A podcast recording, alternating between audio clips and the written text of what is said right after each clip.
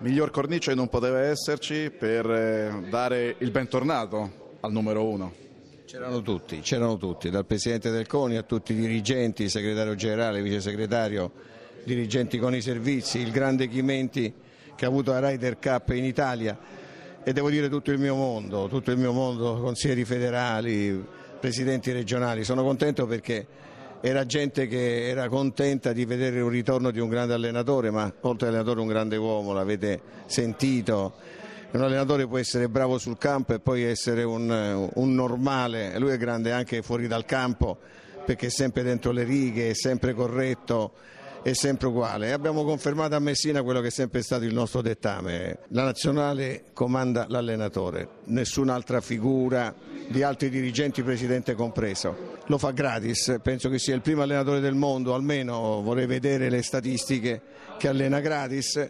Eh, ci abbiamo già abbiamo iniziato a parlare per il dopo perché non vorremmo far gravare sul dottor Messina tutte le responsabilità, perché noi ci proviamo, ce la metteremo tutta, ma non è scontato che, che, che noi possiamo tranquillamente battere tutte le altre nazionali. Però oggi la nostra è una nazionale forte, una nazionale che gli altri temono. E dopo il ventisei vedremo quali saranno le squadre da affrontare.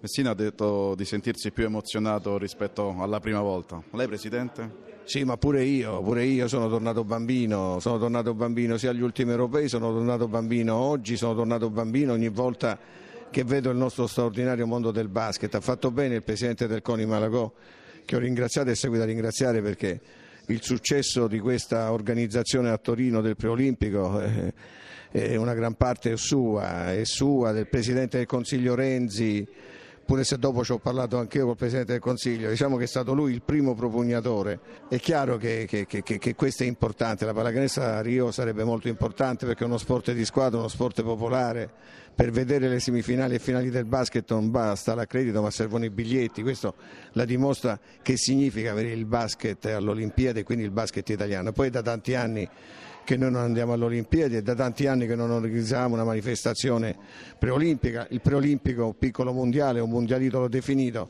ci sono tutti i presupposti, adesso è finita la ricreazione, dobbiamo andare in campo. Ed è stato anche un successo a livello politico, credo, di una credibilità che il basket italiano ha acquisito nel corso degli anni, perché il campo dice che la nazionale sta migliorando di competizione in competizione, quindi manca veramente poco per arrivare al successo. Ma vede, io oggi ho ringraziato ovviamente e doverosamente anche il, eh, l'ex commissario tecnico Pianeggiani. Sapete tutti che noi ci siamo lasciati solamente per il rapporto interpersonale, come allenatore non posso rimproverare nulla, ha portato questa nazionale bella e brava agli ultimi europei, auguro a lui le migliori fortune.